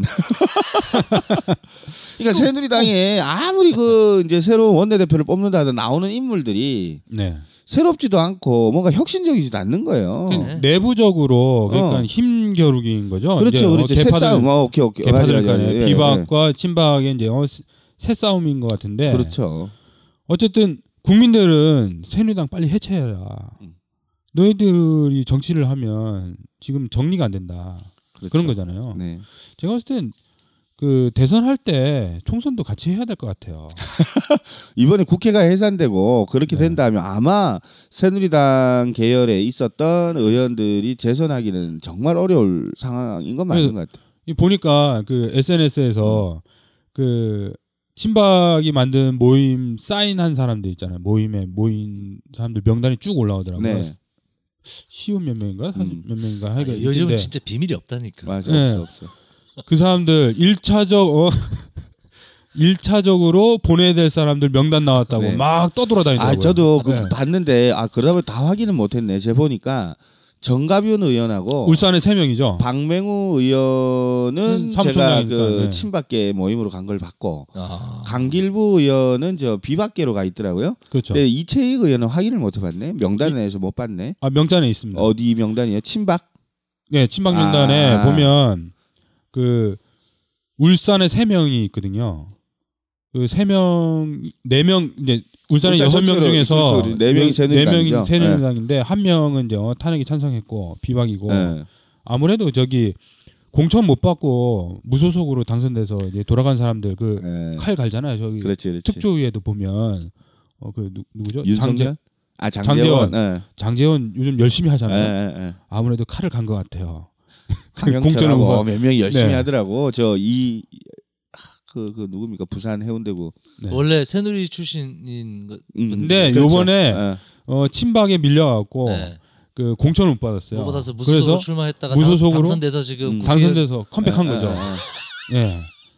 그런 와, 사람들이 네. 몇 명이 돼요. 그래서 그래서 지금 특조위에도 어, 야당 의원만큼 열심히 하고 있어요. 이완영 빼고. 네. 이완영은 억울해 울드만 오늘 저 성문에 나와가지고. 네 오늘 그 사람들이 요즘 이제 어, 요금 못 하겠고 이제 어, 후원이라도 네. 좀 해주자 그래갖고 십팔 원씩 이렇게 후원을 성주 사드 가장 앞에서 맞아요, 맞아요. 찬성했던 놈 아니에요? 맞습니다. 성주 국회의원입니다. 네. 네. 어, 그죠? 성주 칠곡 어. 고령 아 네. 군이 네. 네. 그 인구가 별로 없는데 네. 모여갖고 이렇게 하는데 십팔 원씩 몇백 네. 명이 이렇게 했는데 네. 이게 웃긴 게 이제 어, 영수증을 네. 영수증을 보내달라고 하는 거예요. 네. 영수증이 그 종이로 인쇄해갖고 그 우편 보내야 되잖아. 우편값만 어... 해도 일반 우편 같은 경우는 삼백사십 원인가? 어... 오십 원인가 그렇잖아요. 아니 저도 들었는데 네. 그 어쨌든 그걸 처리하는데 한 건이 삼백 원 정도는 삼백 원 이상이 들어가 있는 말씀드리면 그러니까, 그러니까 네. 삼백 원이 들어간 데는 십팔 원 받고 삼백 원은 처리를 해줘야 되니까 손해 보는 장사를 하더라고. 그렇죠. 이제 감사 인사 편지도 넣어야 되지 뭐 이렇게 네. 어? 하면. 오늘 또 이완영 의원은 문자가 워낙 많이 와서 휴대폰이 뜨겁다는데 손 난로가 됐대. 뜨거워서 지금 휴대폰을 못 쓰고 있다고. 이렇게 얘기가 나오더라고요. 갤럭시 어, 갤럭시 노트 세븐이었으면 아마 터졌을 거야. 아, 불났겠다 진짜. 특조위 폭발하는 거야? 어쨌든 폭발 얘기하니까 또 네. 안타깝게 어제 울산에서 그렇죠. 군부대... 오늘 오늘도 네. 오늘도 지진. 아니야 어제는 아, 군부대 폭발, 그 무령산에서 아, 폭발. 네. 폭발 사고 있었어요. 제가 그 부대가 사진 보니까 어딘지 알겠더라고요. 어디 어딘데요? 음, 북구에 보면 예비군 훈련소가 있어요. 아. 그 하여간 좀 구석진데. 아. 거기 이제 영화 쌓아놓은 게 폭탄이 터져갖고 아. 장병 스물 몇 명이 다쳤다고. 네, 심하게 다쳤던데. 한 명은 이제 다리 절단도 했다고 음. 이렇게 뉴스가 나오더라고요. 하여간 자, 또 원래 돌아와서 네, 삼천포에 빠졌습니다. 잠깐. 네, 어쨌든 이런 그 부역자인 새누리당은 그렇죠. 한 명 한 명 뭐 네. 따질 필요가 없이 전체를 네. 다 해체를 시켜야 된다. 그렇죠. 이 정치권에서 아예 퇴출을 시켜버려야 되는 거죠. 묵책임하기에 극치잖아요. 그렇죠. 자기들이 극치고. 만든 정권을 어 자기들은 뭐 아무것도 한 거 아닌 것처럼 막 뒤돌아서고 어떤 놈들은 이제 어 내가 뭐 잘못했냐 막 이렇게 어 배째라는 식으로 나오고 이 처음부터 끝까지 그냥 확. 그러니까 예, 역사적으로 보면 그게 새누리당이 원래 이제 철판이 좀 두껍 두꺼웠죠. 아마 교육을 받는 네. 것 같아요. 그러니까 그렇게 네. 이제 강한 멘탈을 갖고 있으니까 네. 어떻게 또 저렇게 끝까지 살아남는 것 같아요. 그죠. 새누리당이 이제 수명을 다했는데 여기서 네. 좀 열심히 했던 새누리당 의원들은 좀 수명을 다 시키면 안 될까요? 네? 그러니까 국민들한테 다시 한번 기회를 달라고 지금 열심히 하고 있는 거 아니겠어요? 이 새끼들도 이게 수명을, 옛날에... 수명을 다 하면 안 될까? 아 얘네들이 선거 때는 막 방바닥을 아니 길바닥을 그렇죠. 기잖아요. 그럼요. 기고 막 어, 비 맞고 투표 전날 한 이, 삼, 삼 일부터 네, 인사하고 막, 막 네. 어, 머리 깎고 그러다가 선거 딱 끝나고 당선증 받음과 음. 동시에 어깨에 힘들어가고. 그렇죠. 어 국민들 위해서 일하는 네, 것이 아니라 음. 대기업 어, 음. 기득권들을 위해서 열심히 일하고 법 만들고 이렇게 하잖아요. 그렇죠. 그리고 얼마 얼마나 국회에서 박근혜 대통령과 관련된 어, 의문이나 이런 것들을 보호하고 그렇죠. 허위무사로서의 자기들 역할을 다 했죠. 네, 그 열심히... 박근혜의 레이저 안 맞으려고. 네. 네. 그냥 한 사람 한 사람씩 다 조사하다 보면 다 나옵니다. 음. 이게 그렇죠. 네. 이거 보니까. 우병우 그 수석 잡는 것도 인터넷 그 뭐죠? 주객? 주 주식 갤러리. 어 주식 디씨 갤러리. 인사이드 주식 갤러리. 주식 주갤, 빼고 어, 주식 빼고 다. 주식 빼고 다 잘하는. 어 주식 빼고 다 잘한다. 난 처음에 주식 사이트인 줄 알았어요. 에이. 이름을 듣고 주식 갤러리 막 이러길래 아. 주식 빼고 다 잘한다. 뭐 이, 이런 거래요. 그래서 그 사람들은. 전국망을 갖고 있나 봐. 전국망을. 그래서 이제 막 부산에 나타났다 그러면 택시 타고 막 가갖고 어? 그 앞에 아파트에 막 어? 잠복하고 있고 막 차 끌고 가서 잠복하고 있고 막 어? 이러면서 네. 현상금 모으고 막 음. 거기에 막 현상금 모으다 보니까 이천만 원까지 막 올라가고 이래. 그래서 그 이천만 원이 이제 어쨌든 네. 결과적으로는 우병우가 자수한 거 아닙니까? 그렇죠. 자기 자기 말로 나타났어. 우병우한테 줘야 돼? 어? 그래서 그 돈을 이제 네. 서울에서 촛불 준비하고 있는 어, 아, 박근혜 퇴진, 네. 네, 국민 저 행동, 행동 네. 거기에 기부하는 걸로 이렇게 정리를 한다고. 네. 좋은 일에 쓴다고. 어쨌든 정리가 하더라고요. 잘 돼가고 있는 것 같아. 국민의 네. 힘인 것 같습니다. 네. 그리고 마지막으로 좀 이야기를 네. 한 가지 더 해봐야 될 거 지금 개헌 문제죠. 그렇죠. 개헌. 이제 실제로 역사적으로 놓고 보더라도 팔십칠 년 만들어졌던 헌법이 지금 삼십 년을 이어오면서 어, 현재의 다양한 국민들의 요구나 또는 정치권의 문제들을 해소하지 못한다는 것이 이제 곳곳에서 확인되고 있는 게 있어요. 그런 데서 이제 개헌의 필요성에 대해서 많은 분들이 또 공감하기도 하고는 있습니다. 실제로. 그런데 현재 진행되는 개헌 논의를 어떻게 볼 거냐 이 문제는 또 다시 지켜봐야 될 부분이 있다고 봅니다. 무슨 얘기냐면 얼마 전에 김무성 전 새누리당 대표가 어, 대선 출마 포기 선언을 했습니다. 네. 그리고 제이티비씨에 출연해서 이제 손석희 앵커가 아주 예리하게 물었을 때 그 전에는 대통령 선거를 나간다는 전제하에 대, 총선 출마를 하지 않겠다 이렇게 선언을 했었어요. 시각적으로 개헌을 계약, 네. 어, 계획했던 거죠. 그렇죠. 네. 그 뒤에 이제 대선을 출마하지 않겠다 이래서 소속이 앵커가 다시 물었어요. 어, 총선 출마는 그럼 어떻게 되는 거냐. 여기서 머뭇거리기 시작을 하더라고. 그렇죠. 내각제로 바뀌면 총선에서 그렇죠. 다수를 이루는 당이 그렇죠. 어, 총리가 되는 거예요. 그렇죠. 실질적인 대통령이 네. 되는 거니까. 지금 제일 하고 싶으셨던 말씀인 것 같은데, 그래서 그 개헌을 고리로 해서 탄핵에 찬성하는 의원들을 모으고 있다 이런 얘기도 물론 뭐 듣고 있습니다만은, 혹시 그것이 내각제 개헌이라면 지난번에 말씀하실 때 총선 출마도 안 한다, 이번엔 대선 출마도 안 한다, 내각제 개헌으로 가면 총선 출마는 하셔야 되겠네요? 아, 그건 아직 생각을 안 해봤습니다. 예. 어, 생각을 안 해보았습니다 하시면 어, 총선 불출마 생각은 번복될 수 있다라고 이해할 수도 있습니다. 저는 이제 저 개인적 정치 미래 설정을 어, 이번 대통령 선거에 출마해서 예. 뭐 당락에 관계없이 이제 정치를 그만하겠다는 그런 생각을 했기 때문에 예.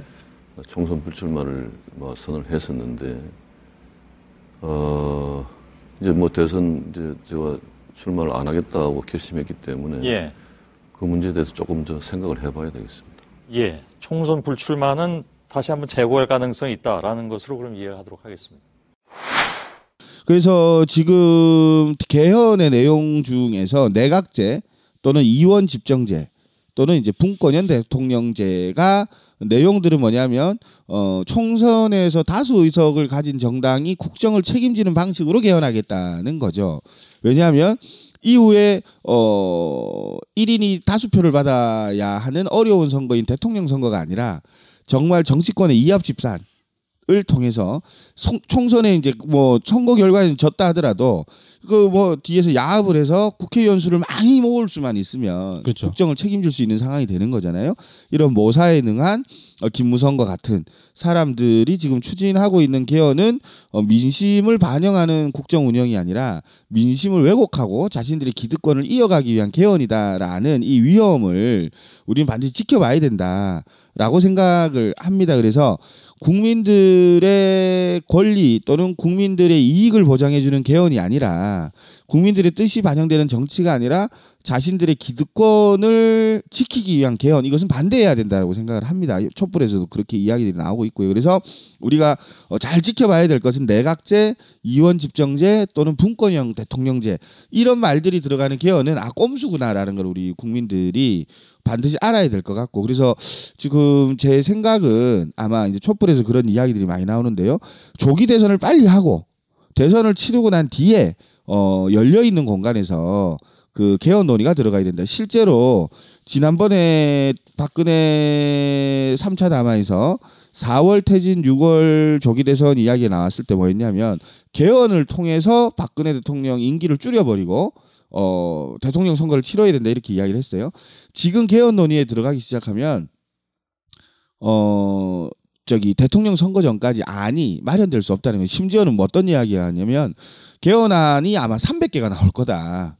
그렇죠. 국회의원 일 인당 한 개씩 안이 나올 정도로 지금 입장이 모아지기 힘든 상황이기 때문에 어, 조기 대선 전에 어, 개헌 논의에 들어간다는 것은 곧 정치적 혼란을 불러올 가능성이 크다. 그래서 어, 차기 대선 이후에 조기 대선 이후에 어, 개헌을 하기 위한 내용들을 이제 준비하는 것이 맞겠다는 거고, 개헌 또한 국민들의 권리를 신장시키고 다양한 정치 세력이 어, 민주주의 의회에 이제 들어갈 수 있도록 보장되는 방식으로 만들어져야 된다.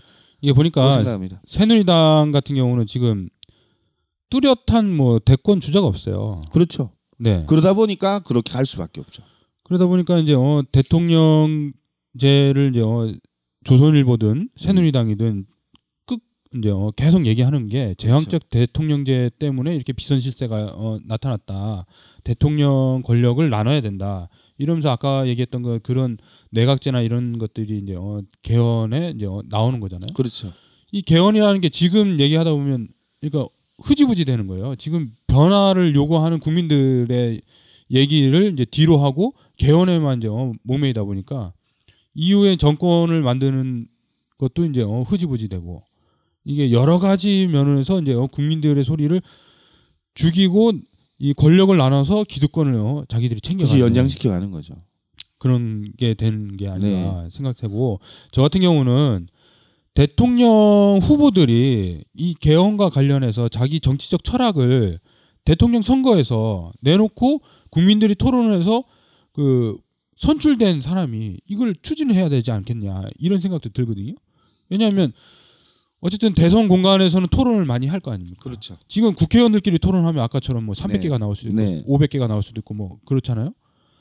그렇게 하지 않고 이제 대통령 후보들이 나온 장, 자기의 정치적 철학, 개헌 이런 이제 그룹들이 형성이 되면 국민들이 어, 토론을 해, 국민들이 어, 선택을 해서 대통령을 뽑고 나서 그 다음에 이제 그걸 구체화시키는 그거를 만들어야 되지 않겠냐. 아마 이제 촛불에서도 그 전까지의 주된 내용은 박근혜 빨리 내려와라 이제 이런 내용이 주였다면 추후 이후에 진행될 촛불도에서는 이제 그런 내용들이 아마 자연스럽게 올라올 수밖에 없을 것 같아요. 이후 대한민국 어디로 가야 되느냐, 이후에 정치 제도는 어디로 가야 되느냐, 그리고 이후에 경제 제도는 어떻게 돼야 될 거냐, 그리고 이후에 남북 관계는 어떻게 돼야 될 거냐. 어, 이런 어, 전반적인 내용들에 대해서 국민들의 의견이 나와질 것이라고 보고요. 그래서 이것을 하나로 모으는 데는 반드시 이제 과정과 시간이 필요할 거기 때문에 어, 그래서 이것에 발목이 잡히면 조기 대선이 혼란스러워질 수 있다는 거고, 아까 경영님 말씀처럼 어, 대통령 선거 이후에 본격적으로 개헌 논의를 하는 것이 아까 아까 애초에도 처음에도 이야기드렸지만 개헌의 필요성에 의해 공감하는 국민들도 굉장히 많다는 것은 현실인 것 같고요. 이제 이것이 기득권을 향할 거냐 아니면 국민의 이익을 향할 거냐의 이 그 구분점은 좀 저희가 잘 지켜보면서 개헌 논의를 바라볼 필요가 있겠다 생각이 듭니다. 근데 지금 이제 생각해 보면 그 소 잃고 외양간 고치듯이. 일단 소두동문부터 잡아가고 소가 어디 있는지 어, 족쳐야 되는데 그렇죠. 외양간부터 고치자고 이제 어, 하는 꼴이 아닌가. 오늘 그 이런저런 얘기를 해봤어요. 그리고 국민들이 광장에 나와서 외쳤던 이제 어, 큰 테두리를 보면 박근혜 대통령 즉시 퇴진. 그렇죠. 그리고 어, 황교안 총리로 이제 어, 대통령 네. 권한 대행하면서 내각 총사퇴. 네.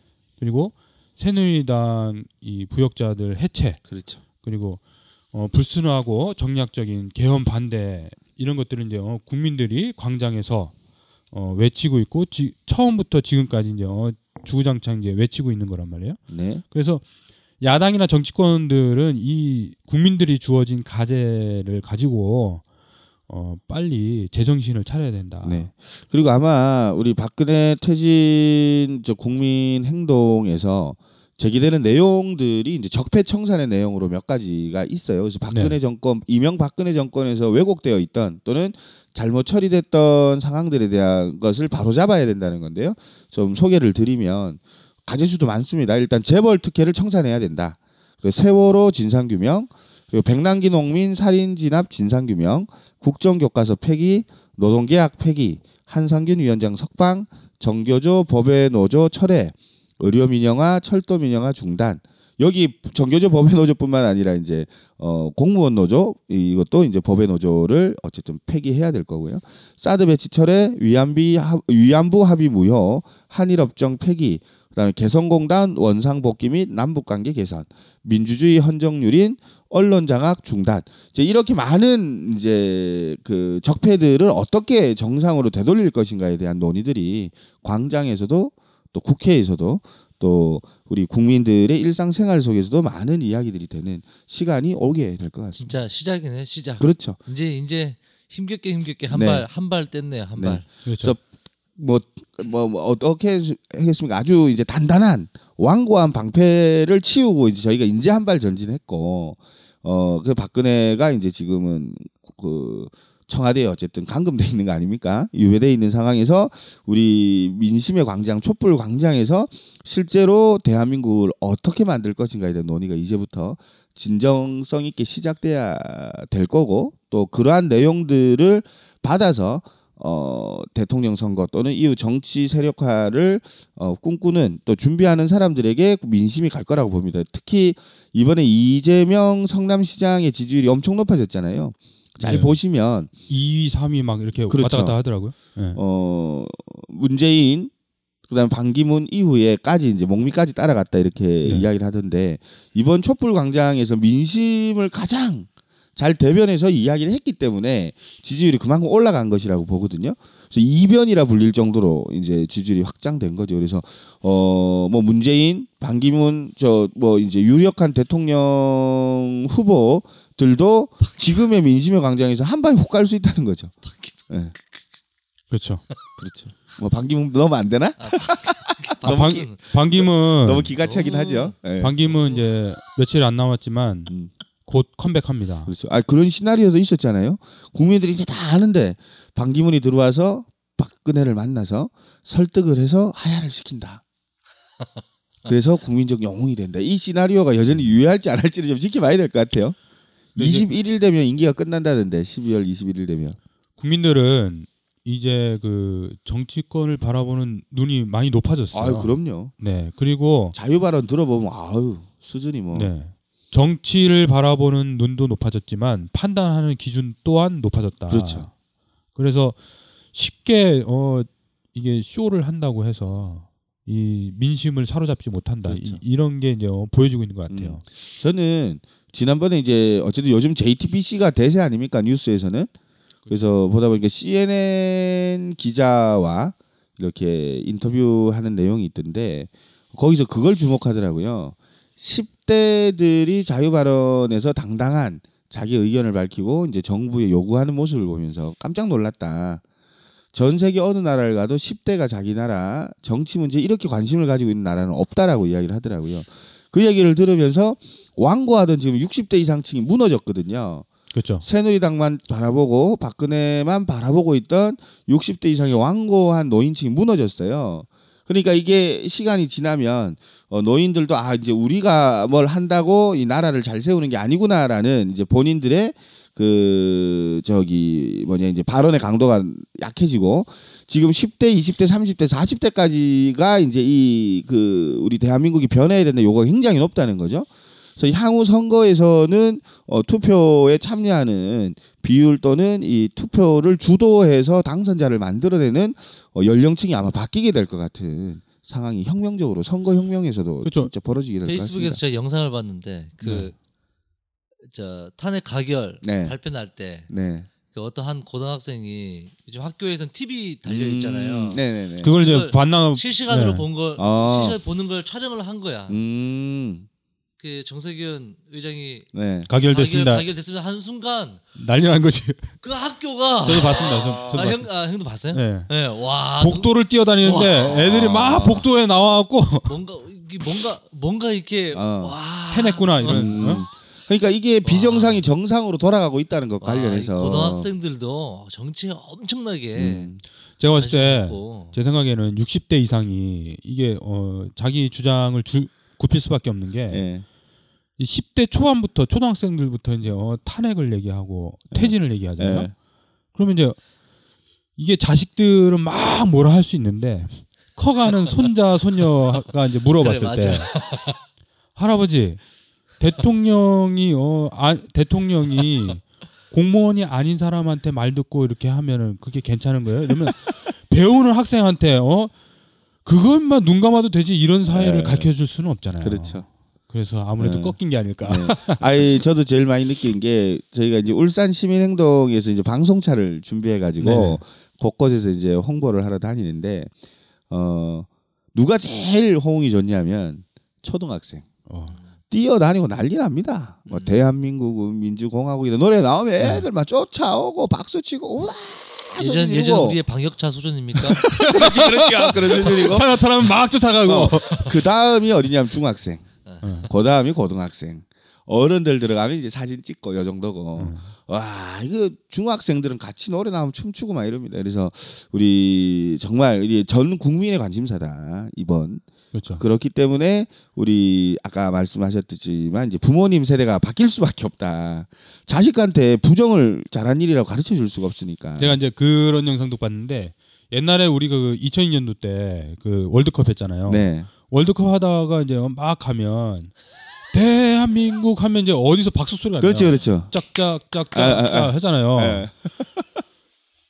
이제 어떤 사람이 그냥 길 가다가 네. 찍었나 봐. 그래서 네. 찍었는데 그냥 박근혜 퇴진 하면 박근혜 퇴진 저 길가에서 막 어?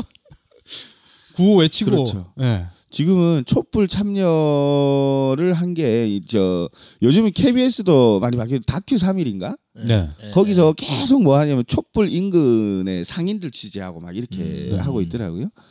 그러면서 이제 최근에 찍다 보니까 어쨌든 촛불 민심이 곳곳에 드러나는 거예요. 그렇죠. 그러다 보니까 어 거기서도 이제 많이 나와지는 이야기는 저기 이제 손님들 취재를 하다 보면 아이를 데리고 나온 부모님들이 열의 열이 뭐라고 이야기하면 아이에게 이 역사 현장을 보여주고 싶었다는 거랑 또 하나는 어 부모로서 아이가 어 아빠는 그때 뭐 했어요라고 물을 때 나도 그 자리에서 함께 있었다는 이 떳떳하고 싶어서 나온다라는 이야기가 거의 일치를 하더라고요. 그래서 지금은 부모님이 아이를 집회 데리고 나오는 걸 부담스러워하는 게 아니라 역사의 현장을 공부시킨다. 또는 역사의 주인공으로 우리도 그 자리에 있었다는 어, 당당한 자부심을 느끼기 위해서 이렇게 함께하는 이 모습이 어, 촛불 시위 현장 또는 이제 촛불 광장이 함께하지는 못하더라도 그 함께했던 이 자부심은 여전히 간직하고 그렇죠. 오랫동안 갈 것 같아요. 왜냐하면 우리 보면 사일구 세대가 사일구로서의 자부심이 있었던 거거든요. 팔십칠 년 세대가 어, 팔십칠 년 유월항쟁 세대로서 자부심이 있었던 것처럼 지금의 이 촛불 광장 세대가 이 촛불에 함께했던 그 자부심은 상당 기간 오래 가게 될 것 같습니다.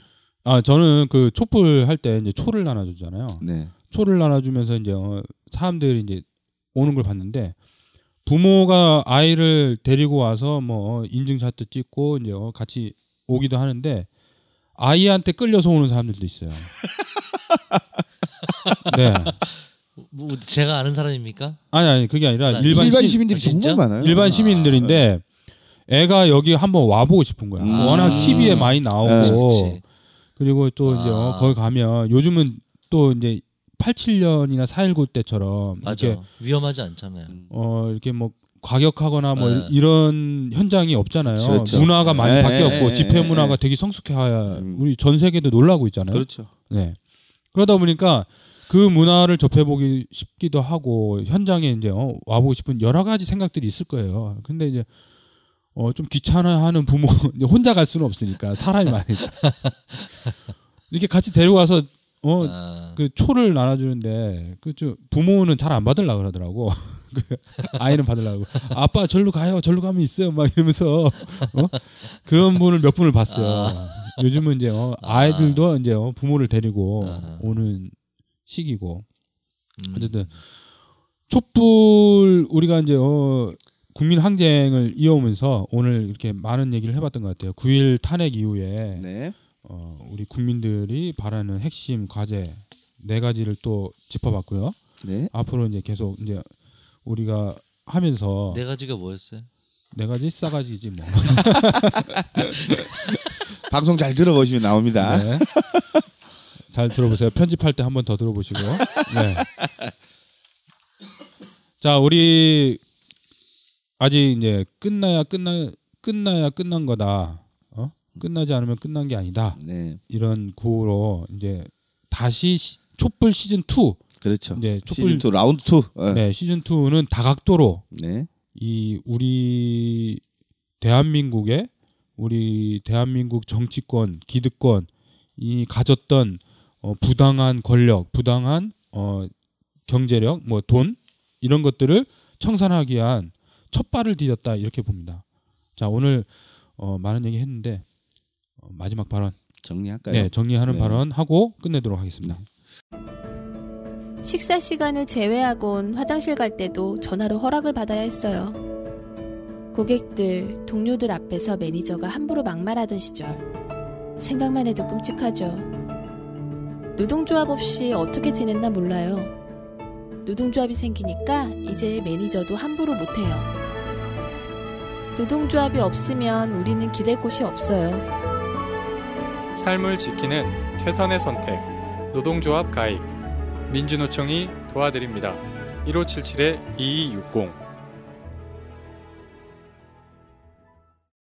네, 오늘 저희 이제 방송 진행하면서 좀 들었던 생각은 그렇습니다. 일단 우리 대한민국 국민의 힘은 위대하다.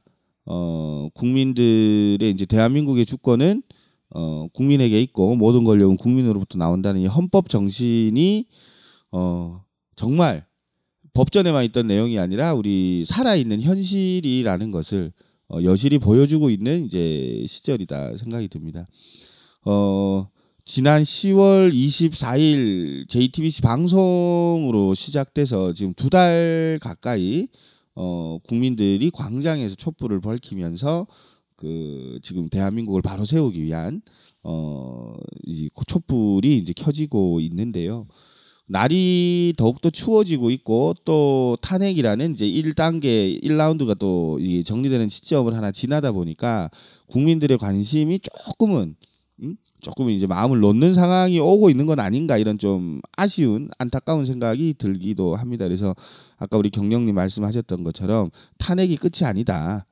어, 그리고 박근혜는 아직 정확하게 이야기가 물러나지도 않았다. 그리고 박근혜의 호위무사들이 아직도 국정을 운영하고 있다는 것을 잊지 말아야 할 것 같습니다. 그래서 실제로 박근혜가 하루 빨리 퇴진하고 새로운 정부가 들어서서 대한민국을 제대로 바꿀 수 있는 날까지 우리 국민들이 촛불을 함께 들었으면 좋겠고요. 그리고 촛불의 내용에서 대한민국의 미래를 어떻게 만들어갈 것인지 주권자인 국민의 의견이 반영될 수 있는 토론의 광장으로 이제는 또 함께 모여서 국민들의 뜻을, 주권자의 뜻을 모아가는 과정이 되었으면 좋겠습니다. 네, 이상입니다. 네. 저는 참 저녁열시가 참 좋은 게, 저도 요즘 바쁘게 살아가다 보니까 탄핵 가결 이후의 전국이 너무 복잡해서 키워드들만 이렇게 하고 있었는데, 오늘 분량 난수님이 잘 정리를 해주셔서 좋은 시간이었던 것 같고요. 어, 새로운 대한민국을 가는 데 있어서 음, 자꾸 물을 흐리는 그 새누리당하고 그 박근혜 적폐들은 일단 제끼고 좀 우리 다, 우리 같이 얘기를 했으면 좋겠거든요. 얘들 좀 새누리당 수명을 다할 때 다 같이 수명을 다 했으면 좋겠다. 좋겠고, 어떻게 누가 수명을 단축시켜주는 애들이 메인 전원을 꺼버려야 되는데. 어, 그리고 또 하나 들었던 생각이 어, 진보당을 건 진보당을 건드리면 뭐 하여튼 진보당이 해산되면 해산시킨 자도 해산당한다. 아, 어. 그렇게 듣고 그랬는데 이승만도 그렇게 됐고 아, 박근혜도 이제 그렇게 되겠네요. 에, 박정희 민주공화당도 음, 결국 그렇죠. 뭐 개헌돼서 해산이 되긴 했지만 곧 새누리당도 해산이 될 것 음, 같은 하나의 또 법칙이 만들어지는 네. 순간. 진보당을 건드리는 자. 또 대한민국 어디에도 살아남을 수 없는 뭐 그런 오. 뭐 하여튼 두 가지 정도 그렇게 생각이 음. 들었습니다. 네. 우리 그 저녁열시도 어, 광장에 나오신 시민들과 함께 어, 끝까지 촛불을 같이 들겠습니다. 오늘 그 청취해 주신다고 고맙고요. 그리고 그 청취해 주시는 그 청취자분들 공유 꼭 부탁드립니다. 공유, 공유, 공유. 댓글도 네. 부탁. 댓글. 댓글. 순위가 댓글 네. 댓글이 순위에 참 많은 영향을 미쳐요. 나강생이님이 요즘 꾸준하게. 아, 예. 네. 네, 나강생님 사랑합니다. 감사합니다. 감사합니다. 네, 그 그러니까 열혈 청취자분들 계시고 이렇게 가끔 한 번씩 들어보시는 분들 계시는데 꼭 공유 좀 해주세요. 에스엔에스에 공유해 주시고. 그 이번 그 그런 광장에 이제 어 국민 촛불을 하면서 드는 건데 제이티비씨가 이제 제일 일 등 공신인 것 같고, 그 다음에 이제 어 기존의 파워 팟캐스트들 여기서 이제 또 두 번째 이제 어 불을 지폈다 이렇게 봅니다. 그래서 울산에서도 그런 팟캐스트 하나 만들어야 되지 않겠습니까? 열심히 하겠습니다. 그래서 어. 우리가 아는 사람이 일일 댓글만 달아주면 야, 일일 댓글 시사 시사 파트에서 막 쭉쭉 순위가 올라갈 것 같은데. 네. 오, 기대된다. 언제든지 그 주변에 있는 우리들의 예용, 내용을 가지고 저희는 방송을 할 계획이니까 언제든지 연락 주시면 그 내용을 함께 하겠습니다. 그리고 네. 여러분들과 함께 촛불을 광장에서 들겠습니다. 오늘 청취해 주셔서 고맙습니다. 감사합니다. 네. 수고하셨습니다. 고맙습니다.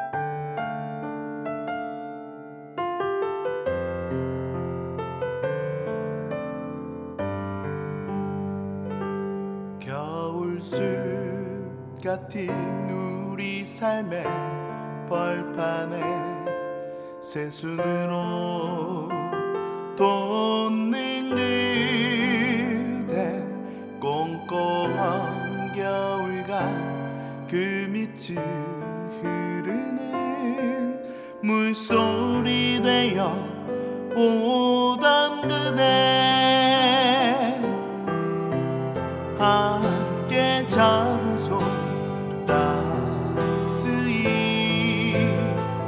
번져오는 그대의 온기 얼어붙은 겨울 이기며 함께 있어 당당한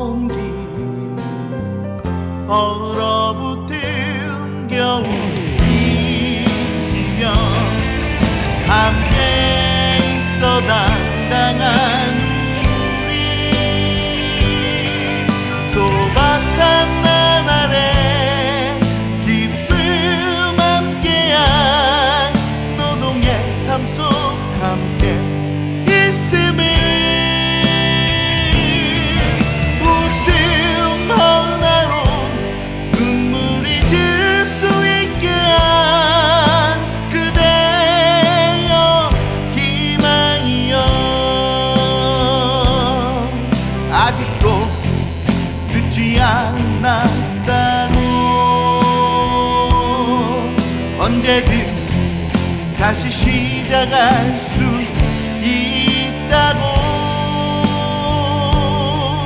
내게 속삭여오는 그대를 소박한 날 아래 기쁨 함께한 노동의 삶 속 함께 일생을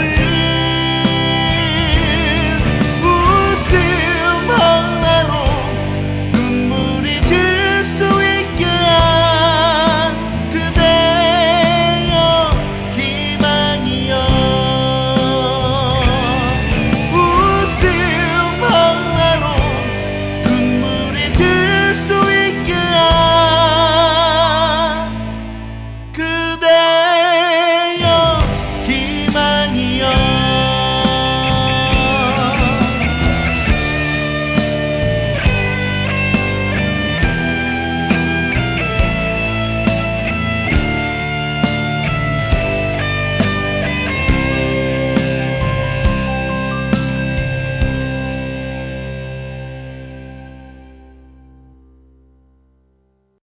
에이치피알입니다.